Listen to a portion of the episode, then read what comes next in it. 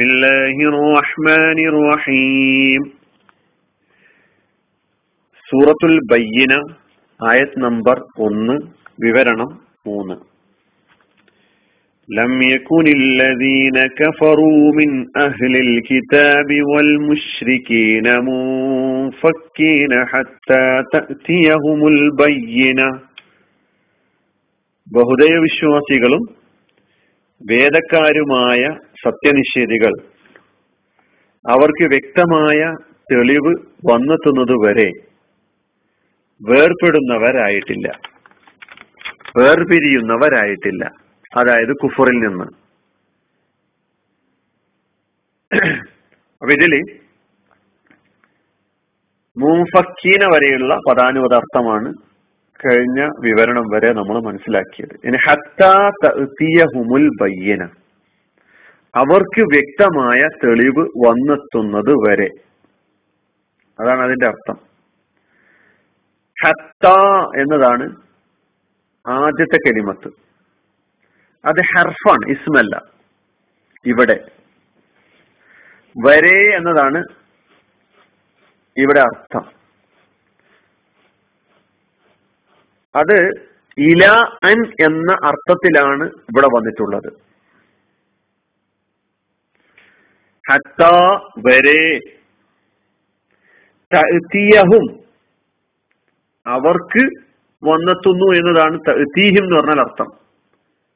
പിന്നെ തഅതിയ എന്ന് വന്നിട്ടുള്ളതൊക്കെ തന്നെ അത് വ്യാകരണവുമായി ബന്ധപ്പെട്ട് കിടക്കുന്ന വിഷയമാണ്. ഹത്താ തഅതിയഹും അവർക്ക് വന്നെത്തുന്നത് വരെ.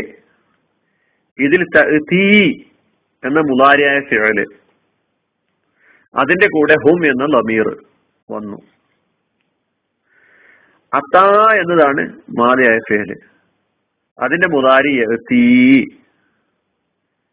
വന്നു. അത്താ എന്ന് പറഞ്ഞാൽ വരിക, വന്നു, ചെന്നു, എത്തി എന്നെല്ലാമാണ് അത്താ എന്ന് പറഞ്ഞാൽ അർത്ഥം. അതിന്റെ മുളാരി യഅതി. യഅതി എന്നത് മുദക്കറാണ്, പുല്ലിംഗമാണ്. അതിന്റെ മുഅന്നസാണ് തഅതി എന്നത്. യഅതി എന്നതിന്റെ പതിനാല് രൂപങ്ങളിൽ ഒരു രൂപം മുഅന്നസിന്റെ സ്ത്രീലിംഗ രൂപമാണ് തഅതി എന്നത്. തഅതി എന്ന് പറഞ്ഞാൽ വന്നെത്തുന്നു, വരുന്നു, വരും, എത്തി, സോറി എത്തുന്നു, എത്തും തുടങ്ങിയ അർത്ഥങ്ങളാണ് തഅതി എന്ന് പറയുമ്പോൾ.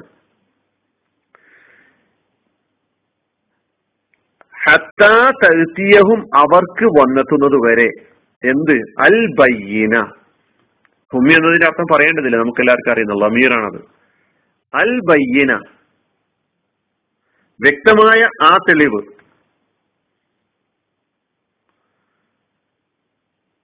ബയ്യനത്ത് എന്ന് പറഞ്ഞാൽ വ്യക്തമായ തെളിവ് എന്നുള്ളതാണ്. ഹുജ്ജത്തുൻ വാലിഹ, ദലീൽ, ബുർഹാൻ എന്നൊക്കെയാണ് അർത്ഥം നൽകപ്പെട്ടിട്ടുള്ളത്. ബയ്യനത്തുൻ എന്ന് പറഞ്ഞാൽ വ്യക്തമായ തെളിവ്, വ്യക്തമായ രേഖ. നമ്മളിവിടെ ഈ ബയ്യനത്തിന്റെ മുമ്പിൽ ഒരു അല്ല്, ബയ്യനത്ത് എന്നത് ഇസ്മാണ്, അതിന്റെ മുന്നിൽ ഒരു അല്ല് ചേർത്തിട്ടുണ്ട്, അൽ ബയ്യന. ഈ അൽ ഇസ്മിന്റെ മുമ്പിൽ വരുന്നത് എന്തിനാണ് എന്ന് ചോദിച്ചാൽ, ഒരു ഇസ്മിനെ, ഒരു നാമത്തെ പ്രത്യേക നാമമാക്കുക എന്ന ഉദ്ദേശത്തോടു കൂടി തുടക്കത്തിൽ ചേർത്തുന്ന ചേർക്കുന്ന ഒരു ഉപകരണമാണ്, ഒരു അദാത്താണ് അല്ലി എന്നത്. വ്യാകരണത്തിൽ അതിന് അദാത്തു തഅരീഫ് എന്നാണ് പറയാ. ഉദാഹരണം പറഞ്ഞാല് റജുലുൻ എന്ന് പറഞ്ഞാൽ പുരുഷൻ എന്നാണ് അർത്ഥം. ലോകത്തുള്ള എല്ലാ പുരുഷന്മാരെയും ഉദ്ദേശിച്ചുകൊണ്ട് റജുലുൻ എന്ന് പറയാം. എന്നാൽ അതിന്റെ മുമ്പിൽ അല്ല് ചേർത്ത് പറയുന്നതോടുകൂടി അർറജുലു, ഇവിടെ പ്രത്യേകം പ്രതിപാദിക്കുന്ന പുരുഷൻ എന്നായി അർത്ഥം. ആ പുരുഷൻ എന്നായി അർത്ഥം. പ്രത്യേകം പ്രതിപാദിക്കപ്പെട്ട, പ്രത്യേകം ആക്കപ്പെട്ട, പ്രത്യേകം അറിയപ്പെട്ട ആ മനുഷ്യൻ. വ്യാകരണത്തിൽ നക്കിറ മഅരിഫ എന്ന് പറയുന്നു. റജുലുൻ എന്നത് നക്കിറയാണെന്നും അറജുലാകുന്നതോടുകൂടി ആ ഇസ്മു മഅരിഫയായി എന്നും സാങ്കേതികമായി അങ്ങനെയാണ് പരിചയപ്പെടുത്താറുള്ളത്. നമുക്കിവിടെ ബയ്യിനത്ത് എന്ന് പറഞ്ഞ തെളിവ്, വ്യക്തമായ തെളിവ്. അൽ ബയ്യിന എന്ന് പറഞ്ഞാൽ വ്യക്തമായ ആ തെളിവ്. അതേതാ? പിന്നീട് വരുന്നുണ്ട് ആ തുടർന്നുള്ള ആയത്തിലെ.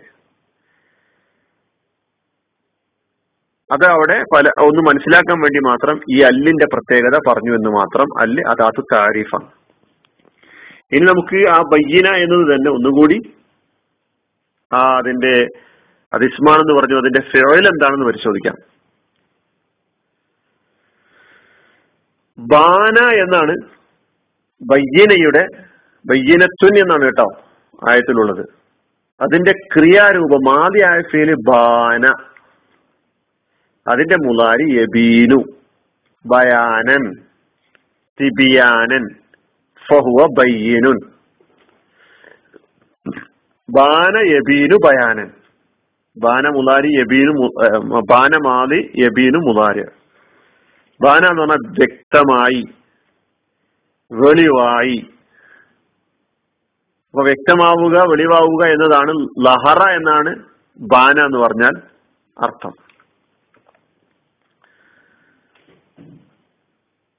ബയ്യനു എന്നതിന്റെ